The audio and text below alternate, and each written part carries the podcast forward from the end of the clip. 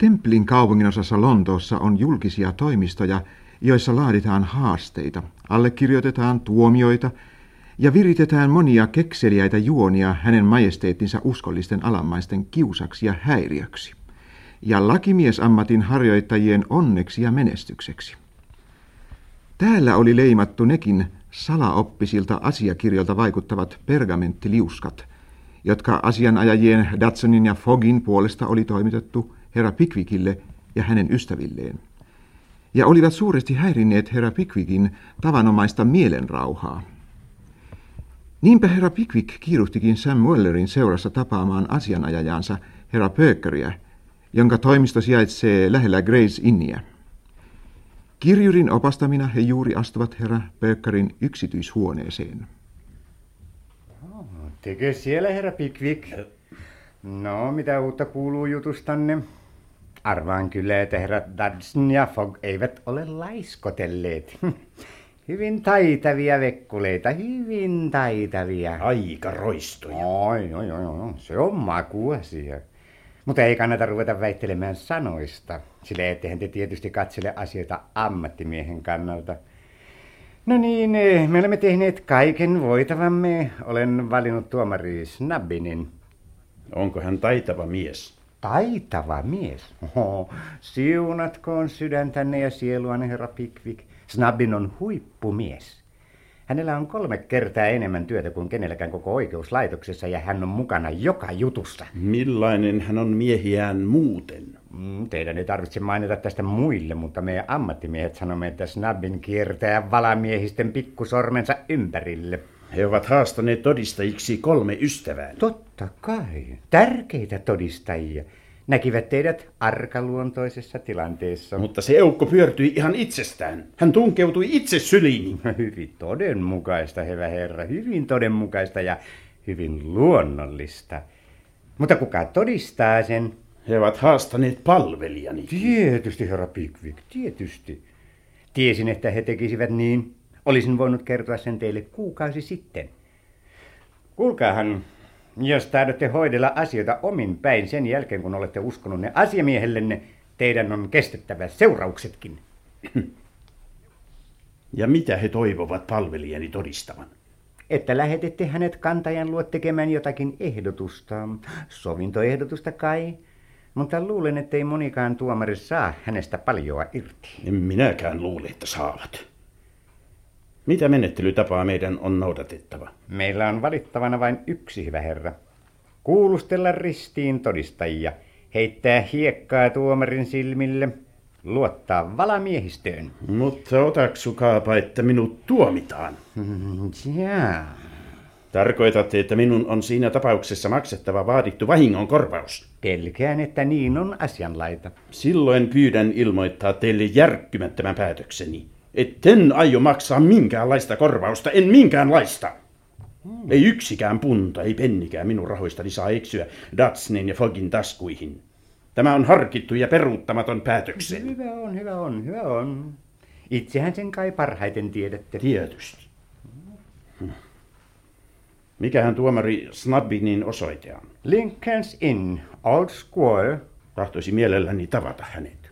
Tavata tuomari Snubbinia? Ihan mahdotonta. Herra varjelko.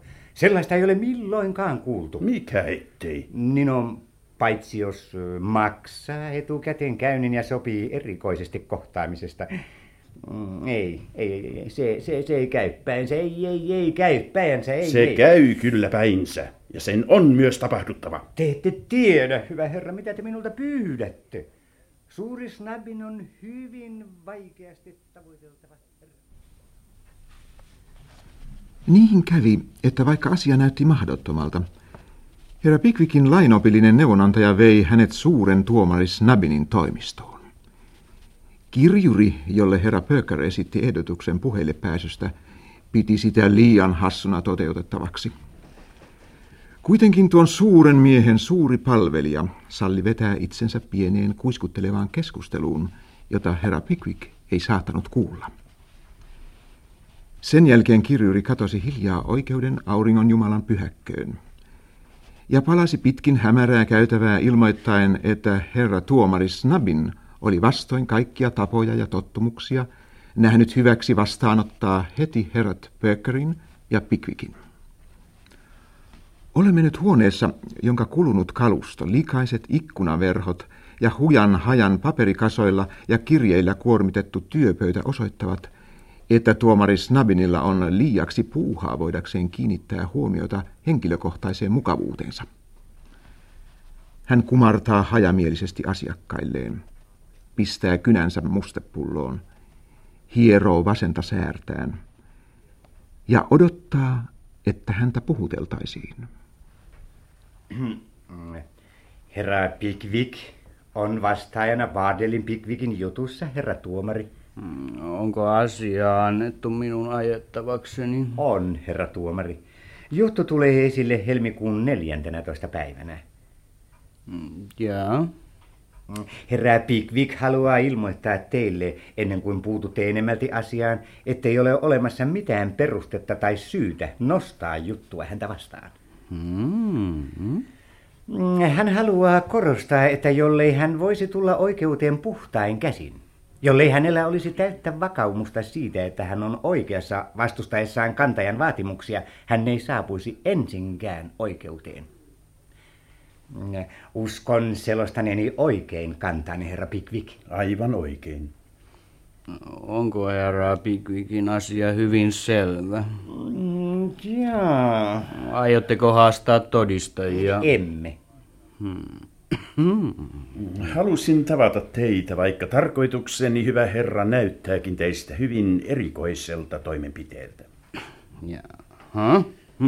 Teidän ammatissanne, hyvä herra, te näette ihmisluonteen huonoimmat puolet. Kaikki sen riidat, sen paha tahto ja pilaantunut veri nousee silmienne eteen. Te tiedätte kokemuksenne perusteella valamiehistöstä, kuinka paljon järjestelyillä voidaan vaikuttaa asiaan. En tarkoita erikoisesti teitä enkä niitä, mutta te lakimiehet olette taipuvaisia olettamaan, että toisilla on halu käyttää petollisessa ja itsekkäässä tarkoituksessa juuri tätä välikappaletta. Uskon todella, että juuri tästä tosiseikasta johtuu se alhainen, mutta hyvin yleinen käsitys, että te ammattikuntana olette epäluuloisia, epäiltäviä ja turhan tarkkoja. Vaikka olenkin täysin tietoinen, kuinka epäedullista tällaisten mielipiteiden ilmaiseminen teille näissä olosuhteissa on, olen tullut tänne siksi, että toivoisin teidänkin selvästi käsittävän, kuten ystäväni herra Pöker tässä sanoi, että olen viaton siihen petokseen, josta minua syytetään. Vaikka täysin tajuankin teidän avustuksenne arvaamattoman arvon, saanen kunnioittain lisätä erään ehdon. Jos te ette vilpittömästi usko viattomuuteeni, herra tuomari, olisin mieluummin ilman lahjakasta avustustanne kuin käyttäisin sitä hyväksi. Kuka avustaa minua tässä asiassa? Herra Funkki. Funkki? Funkki? En ole milloinkaan kuullut sitä nimeä. Hän on kai hyvin nuori mies. Niin, hän on hyvin nuori mies. Hän sai tehtävän vastaa pari päivää sitten. Odottakaa, kun muistelen. Niin, hän on ollut asianajajana vasta 8 vuotta. Niin, sitä arvelinkin. Herra Mallard, lähettäkää hakemaan herra... Funkia. Holborn Court, Grays Inn. Ja sanokaa hänelle, että olisin hyvilläni, jos hän hetkeksi pistäytyisi tänne. Ehkäpä hän haluaa kuunnella, mitä herra Pickwick mahdollisesti haluaa esittää. Neuvottelemme sitten tietenkin yhdessä, hyvät herrat, näkemiin. Neuvoteltuaan sitten vielä pitkään herra Funkin kanssa, herra Pickwick sai kuulla, että oli hyvin vaikeaa tietää, mihin suuntaan tuomio kävisi. Ja että oli hyvin onnellista, että he olivat estäneet vastapuolta saamasta tuomari Snubbinia sekä muita tällaisissa olosuhteissa tavallisia epäilyä ja lohdutusta aiheuttavia seikkoja. Vihdoinkin on valjennut helmikuun 14. päivän aamu. Herra Pickwick on saapunut asianajajansa, 3 ystävänsä ja Sam Wellerin kanssa Guildhallin oikeussaliin. Yleisön lehteri alkaa vähitellen täyttyä, ja lakimiesten penkeillä istuu joukko perukkipäisiä herroja. Herra Pickwickin suureksi kummastukseksi lakimiehet lörpöttelevät päivän uutisista täysin tunteettomasti. Aivan kuin mitään juttuja ei olisikaan ollut tulossa. Tuo on kai todistajien aitio. Niin, se on todistajien aitio, hyvä herra Pickwick. Ja nuo ovat kai valamiesten istuimia. Aivan oikein. Kuka on tuo punanaamainen herra? Tuomari Buzfuz. Hän on meidän vastustajamme, ajaa vastapuolen asiaa. Kuulitteko, mitä hän sanoi meidän neuvonantajallemme? En kiinnittänyt huomiota. Hän sanoi herra Snubbinille, että on kaunis aamu. Mikä röyhkeys. Hiljaa! Kuka tuo? Ylituomari Tääli, oikeuden puheenjohtaja. Hiljaa! Oikeuden istunto alkaa. Ylituomari pitää valamiehistön jäsenten nimenhuudon. Nyt havaitaan salissa pientä kahinaa. Mitähän se mahtaa olla? Aivan oikein, nyt juuri saatettiin sisään rouva Bardell erään naisen tukemana. Rouva Bardell näyttää olevan puolipyörryksissä. Hänet asetetaan istumaan samalle penkille, jolla herra Pickwick istuu. Tuolla tulee sitten herra Dodson, kantain sisään erikoisen isoa päivänvarjoa, ja herra Fogg kantain naisen päällyskenkiä. Molempien herrojen kasvoilla on sangen myötämielinen ja alakuloinen ilme. Lopuksi tulee vielä muuan nainen taluttaen nuorta herra Bardellia. Nyt äiti suutelee poikaansa kiihkeästi. Hän näyttää hieman vironneen ja tiedustelee, missä hän on. Molemmat muut naiset, ilmeisesti rouva Bardellin todistajia, kääntävät itkien päänsä pois. Kun taas herrat Dodson ja Fogg koittavat saada kantajaa rauhoittumaan. Tuomari Buzfuz seisoo silmiään hieroen ja katselee vetoavasti valamiehistöön. Oikeuden puheenjohtajakin on ilmeisesti mielenliikutuksen vallassa. Bardell Pickwickia vastaan! Olen kantajan asiamies, herra tuomari. Teillähän on siellä avustajaa, veli Buzfuz. Hyvä on. Avustajana siis tuomari Kimpin. Minä ajan vastaajan asiaa, herra tuomari. Avustaako joku teitä, veli Snubbin? Herra Fankin. Tuomari Buzfuz ja herra Kimpin kantajan puolesta. Vastaajan puolesta tuomari Snubbin ja herra Mankki. Anteeksi, herra tuomari. Hänen nimensä on Fankin. Ah, vain niin. Minulla ei ole vielä milloinkaan ollut ilo kuulla sitä nimeä. Aloittakaa! Hiljaa!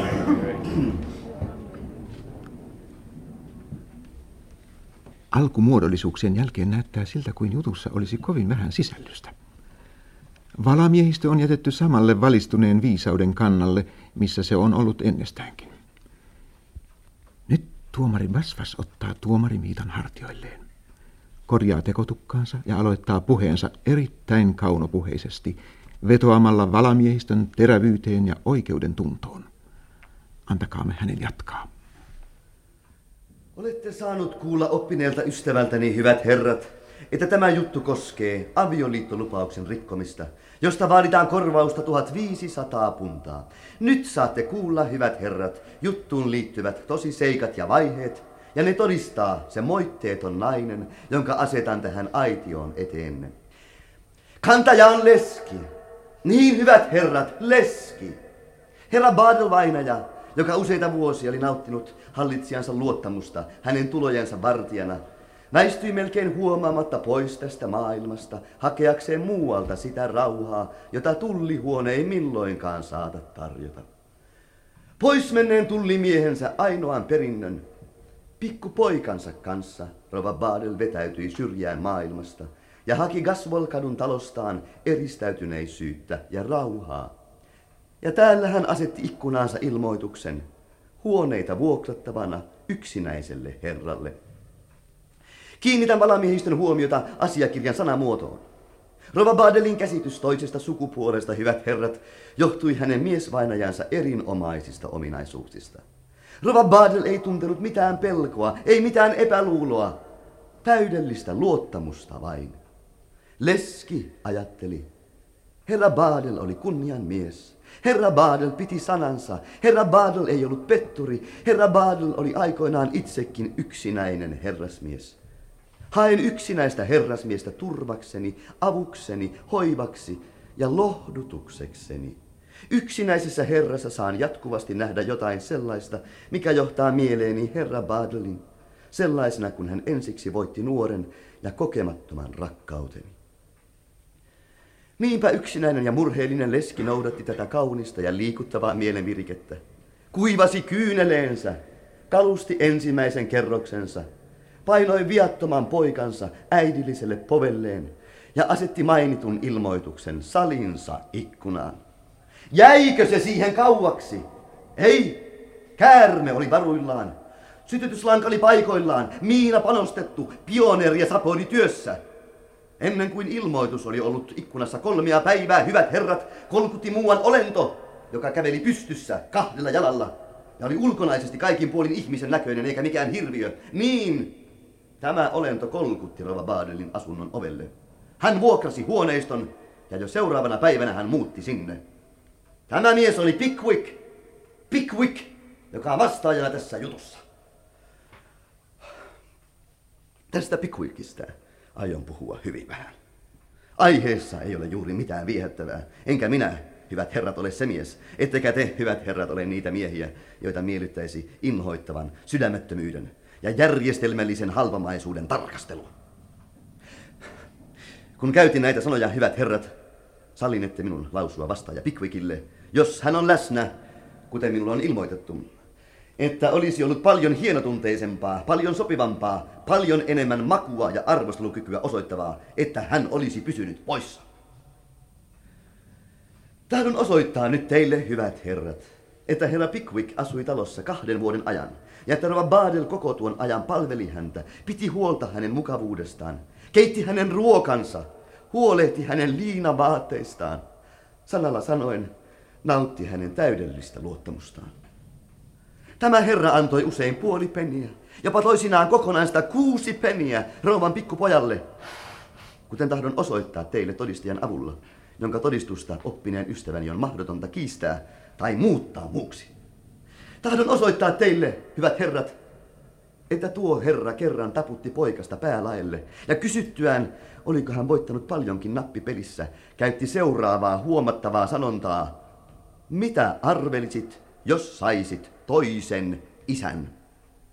Tahdon osoittaa teille, että noin vuosi sitten alkoi Pickwick äkkiä viipyä kotoa poissa hyvin pitkiä aikoja, ikään kuin aikojen katkaista vähitellen suhteensa, joka hänellä oli asiakkaaseeni. Mutta rouvan viehätysvoima ja hyvät ominaisuudet voittivat hänen epämiehekkäät aikeensa, kuten tahdon osoittaa näyttämällä toteen, että Pickwick kerran palatessaan maalta selvästi ja sananmukaisesti tarjosi rouva Bardellille avioliittoa, kuitenkin huolehtien siitä, ettei tuolla juhlallisella sopimuksella olisi todistajia. Siksi olenkin onnellisessa asemassa, kun voin osoittaa teille 3 Pickwickin oman ystävän todistusten perusteella. Tosin hyvin haluttomia todistajia. Hyvin haluttomia todistajia, hyvät herrat, että herra Pickwick sinä aamuna yllätettiin pitämässä kantajaa sylissään ja tyynnyttämässä häntä hyväilyillä ja syleilyillä. Hyvät herrat, mitä luulette herra Pickwickin lopullisen karkaamisen merkinneen asiakkaalleen? Sitä, että hänen toiveensa ja mahdollisuutensa on tuhottu. Eikä ole suinkaan kuvaannollista puhetta, kun sanon, että hänen ansiomahdollisuutensakin on mennyt. Ilmoitus on poissa ikkunasta, mutta asukasta ei ole. Suositeltavia yksinäisiä herroja kulkee ohi. Mutta he eivät osaa tiedustella huoneistoa. Kaikki on synkkää ja hiljaista talossa. Lapsenkin ääni on vaiennut. Hänen leikkinsä eivät suju, kun äiti itkee. Hän unohtaa hippasilla olon ja seinäpallon. Ja nappikuoppaa pelatessaan hänen kätensä on menettänyt taitonsa. Mutta Pickwick, hyvät herrat, Gaswell-kadun erämaan kotoisen keitaan hillitön hävittäjä, joka on tukkinut lähteen ja silottanut tuhkaa ruohikolle. Hän esiintyy edessänne, nostaa päätään häpeämättömän röyhkeänä ja katselee huokaamatta aiheuttamansa tuhoa. Korvaus. Ankara korvaus on ainoa rangaistus, jolla te voitte kurittaa häntä. Ainoa palkkio, jonka voitte myöntää asiakkaalleni. Ja vaatien tuota korvausta, kantaja nyt vetoaa valistuneeseen, jalomieliseen, oikeaan, oman tunnon tarkkaan, puolueettomaan, myötämieliseen ja harkitsevaan sivistyneiden kansalaisten valamiehistöön.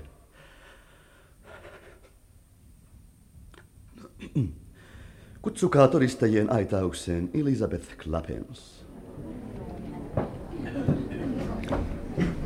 Rova Cluppins on saatu onnellisesti ylimmälle askelmalle Rova Bardellin seisoessa alimmalla. Tällä on toisessa kädessä nenäliina ja päällyskengät, toisessa hajusuolapullo, valmiina kaiken varalta. Hänen vieressään seisoo toinen naapurin vaimo pidellen suurta päivänvarjoa, ikään kuin valmiina levittämään sen heti viittauksen saatuaan. Rova Cluppins, pyydän teitä rauhoittumaan. No niin. Muistatteko olleen eräänä tiettynä päivänä viime heinäkuussa Rova Bardellin pihanpuoleisessa huoneessa, kun hän pyyhki tomua herra Pickwickin huoneesta? Joo, kyllä arvoisa tuomari ja valamiehestä, kyllä mä muistan. Herra Pickwickin salihan oli ensimmäisessä kerroksessa kadun puolella, vai kuinka? Joo, oli se, herra tuomari. Mitä te teitte perähuoneessa, rouva? Kunnioitettava herra tuomari ja koko korkea oikeus.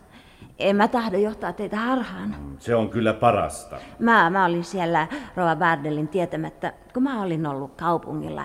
Mulla oli mukana pieni kori. Hyvät herrat, kun mun piti ostaa 3 naulaa punaisia perunoita. Ja kun mä näin sitten Rova Bardellin oven longallaan. Kuinka sanoitte? Longallaan. Hiukan avoinna, herra tuomari. Hän sanoi longallaan. Se tarkoittaa ihan samaa, herra tuomari. No niin, kirjoitapa sen muistiin. Jatkakaa, rouva. Joo, mä menin sitten sisään, hyvät herrat, kun niin vaan sanomaan hyvää huomenta. En mä mitään ajatellut, kun mä tulin sinne perähuoneeseen. Ja silloin mä kuulin etuhuoneesta ääniä. Ja te jäitte kuuntelemaan vai kuinka? Anteeksi nyt, herra tuomari. Ei musta saa sellaista sanoa. Mutta siellä puhuttiin niin kovasti, että sanat ihan pakosta tunkeutui mun korviini. No, hyvä rouva, te ette siis kuunnellut, mutta kuulitte äänet. Oliko toinen herra Pickwickin ääni? Joo, kyllä se oli. Mä kuulin, kun hän sanoi Rova Bardellille, että hyvä ihminen, ja sitten taputti.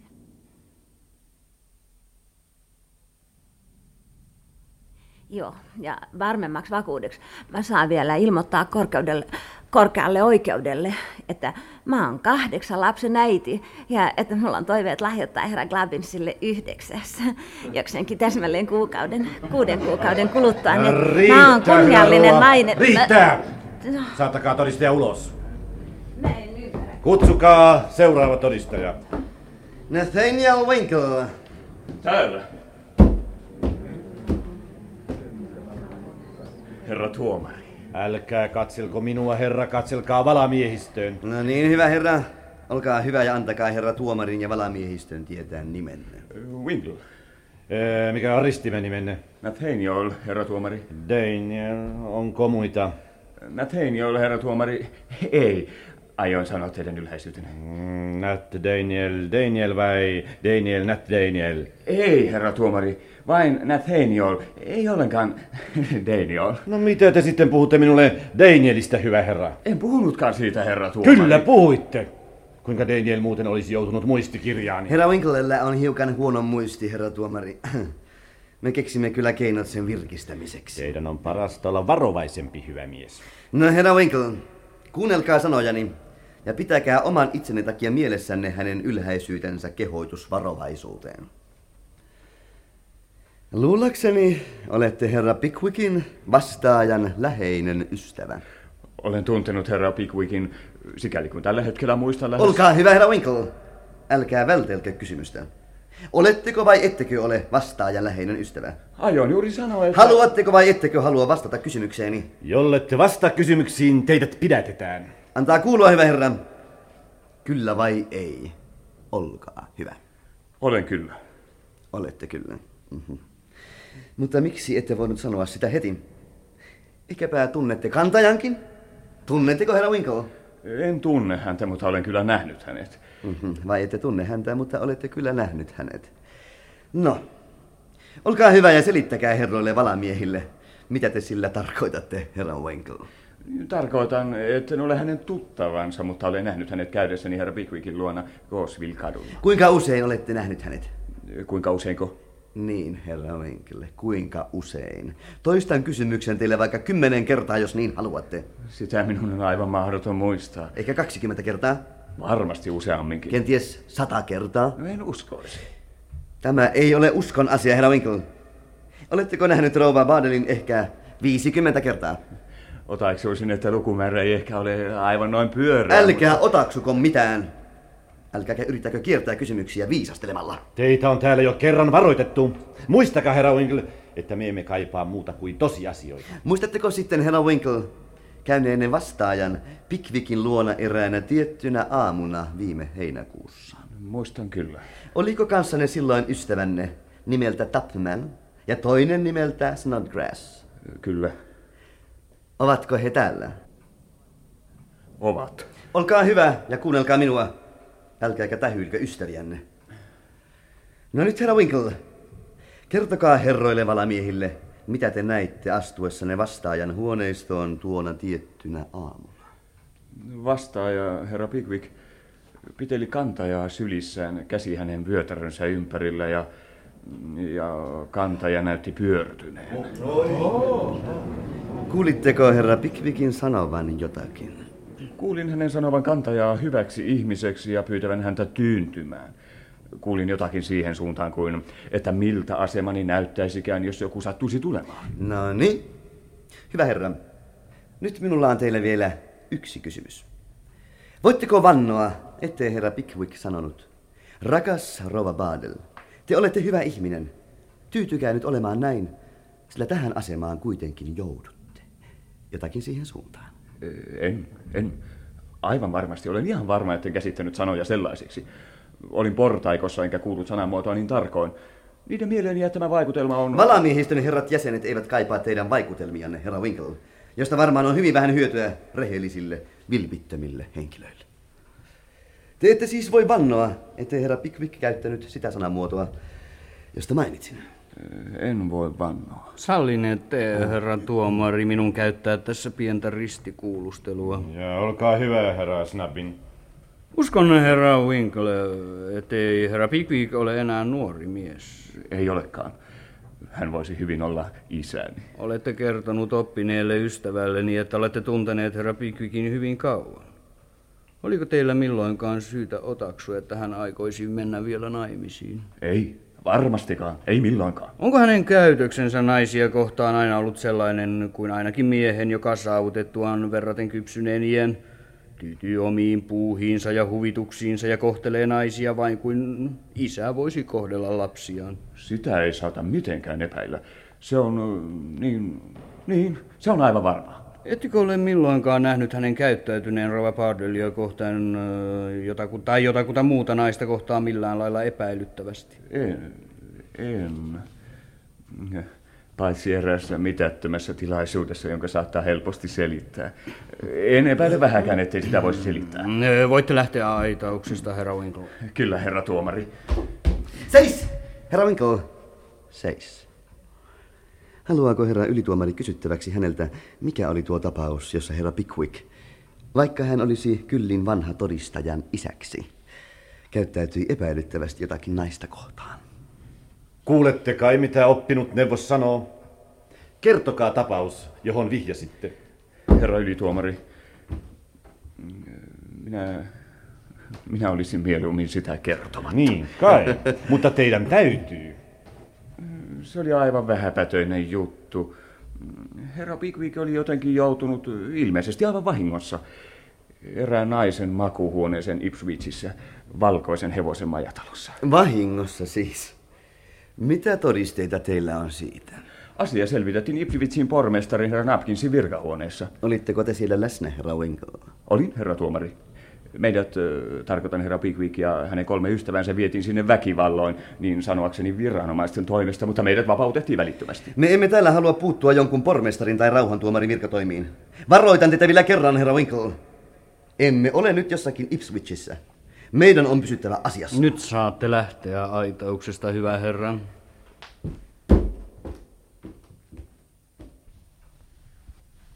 Herrat Tupman ja Snodgrass kutsuttiin sitten vuorostaan todistajien aitaukseen. Molemmat vahvistivat onnettoman ystävänsä todistuksen, ja molemmat saatettiin epätoivon partaalle kiusaamalla heitä äärettömästi. Kun oli kuultu vielä rouva Bardellin toista naapuria, rouva Sandersia, joka kertoi, että naapuritalossa oli ollut ainaisena puheenaiheena herra Pickwickin ja rouva Bardellin kihlaus heinäkuussa tapahtuneesta pyörtymyskohtauksesta lähtien, ja että hän, rouva Sanders, itsekin oli pyörtynyt kuin tikka silloin, kun herra Sanders pyysi häntä määräämään hääpäivän.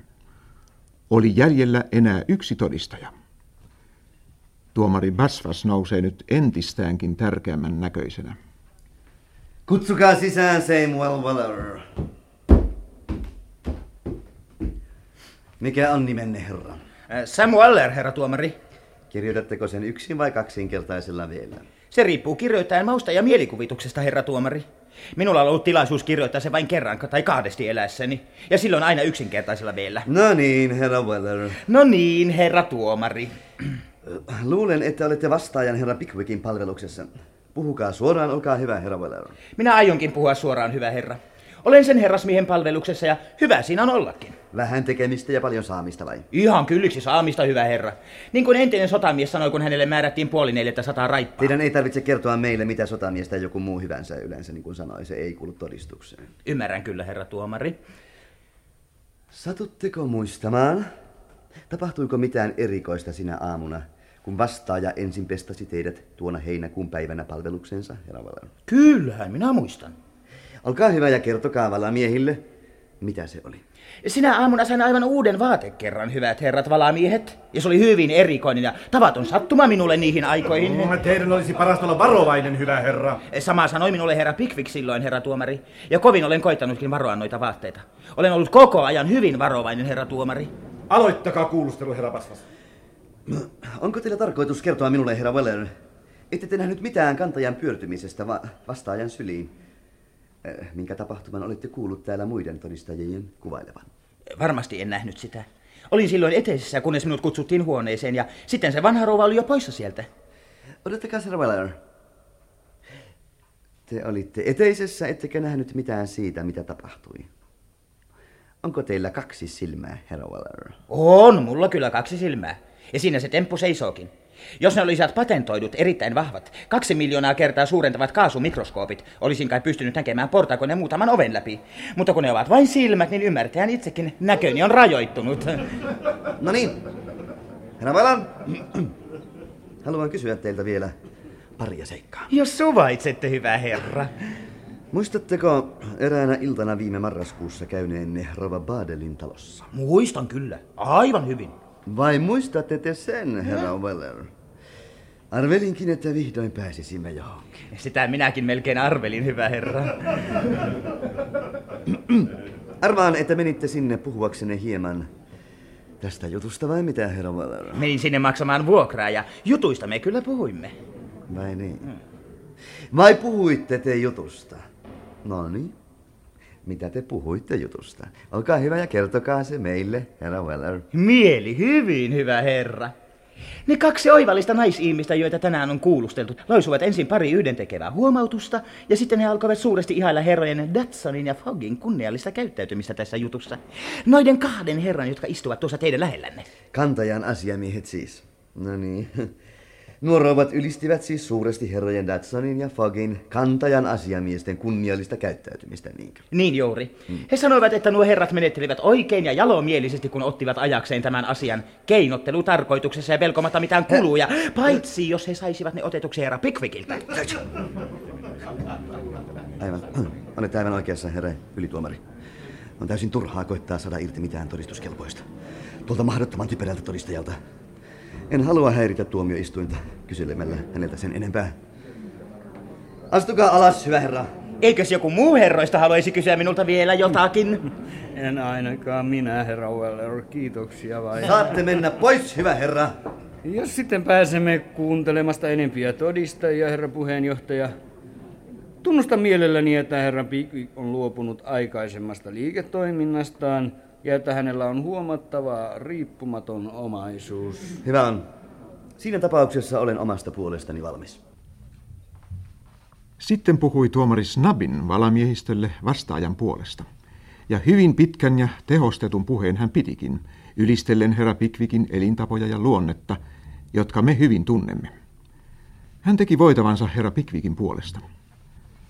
Kun oikeuden puheenjohtaja oli esittänyt asiasta lyhyen yhteenvedon, hän jätti jutun valamiehistön päätettäväksi.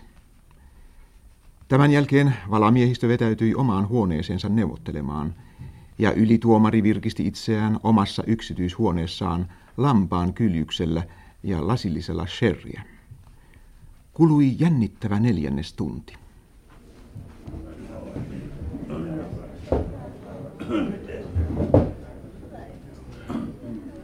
Valamiehistö on nyt palannut oikeussaliin ja puheenjohtaja on haettu sisään. Näemme herra Pickwickin asettavan laseja nenälleen ja katselevan valamiehistön esimiestä kiihkään levottomana. Hyvät herrat valamiehet, oletteko kaikki yksimielisiä tuomiostanne? Olemme. Tuomitsetteko kantajan hyväksi vai vastaajan? Kantajan. Miten suuri korvaus, hyvät herrat? 750 puntaa.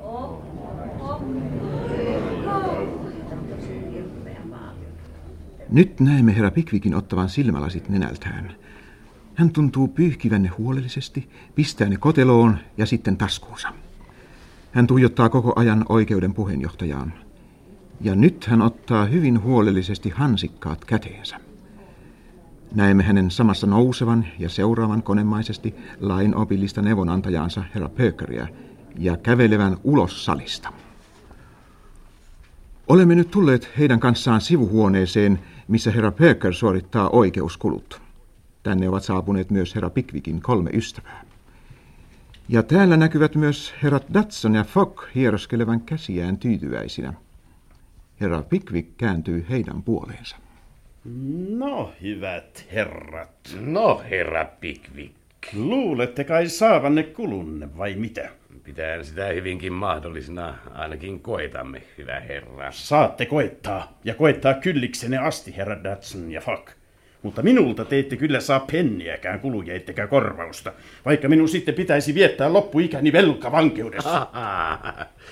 Ajattelette asiasta hieman toisin ennen kuin ensi kerran tavataan, herra Pickwick. On ymmärrettävää, ettei herra Pickwick närkästyneenä enää pysty puhumaan, vaan jättää herrat Dodsonin ja Foggin irvistelemään. Ja sallii ystäviensä ja puolustajansa saattaa hänet ovelle ja auttaa umpivaunuihin, jotka aina valvas Samuel Weller oli hankkinut tarkoitusta varten. No, mutta ei tehän toki tarkoittane ihan todella ja vakavasti ja kiukku pois. Ette te aio maksaa kuluja ettekä korvauksia, herra Pickwick. En penniäkään. Eläköön periaate, sanoi koronkiskuri, kun ei tahtonut uudistaa vekseliä. Ole hiljaa, Sam. Tarkoitan täyttä totta. Elelen kuten ennenkin. Ja jos vastapuoli on kyllin halpamainen hankeakseen minulle pidätysmääräyksen, taivun siihen. Ihan huolettomasti ja sydämestäni tyytyväisenä. Milloin he saattavat hankkia täytäntöönpanomääräyksen? Vangitsemismääräys oikeuskulujen ja korvauksen saamiseksi voi tulla ensi istuntokaudella. Hyvä on. Siihen mennessä älkää antako minun kuulla mitään tästä asiasta, herra Pöykkä. Nyt on kysymys vain siitä, minne me lähdemme. Minäpä tiedän. Lähdemme Bardell. Luulen, ettei kukaan meistä ole ennen ollut siellä. Mainio ajatus. Bardell, lähdetään!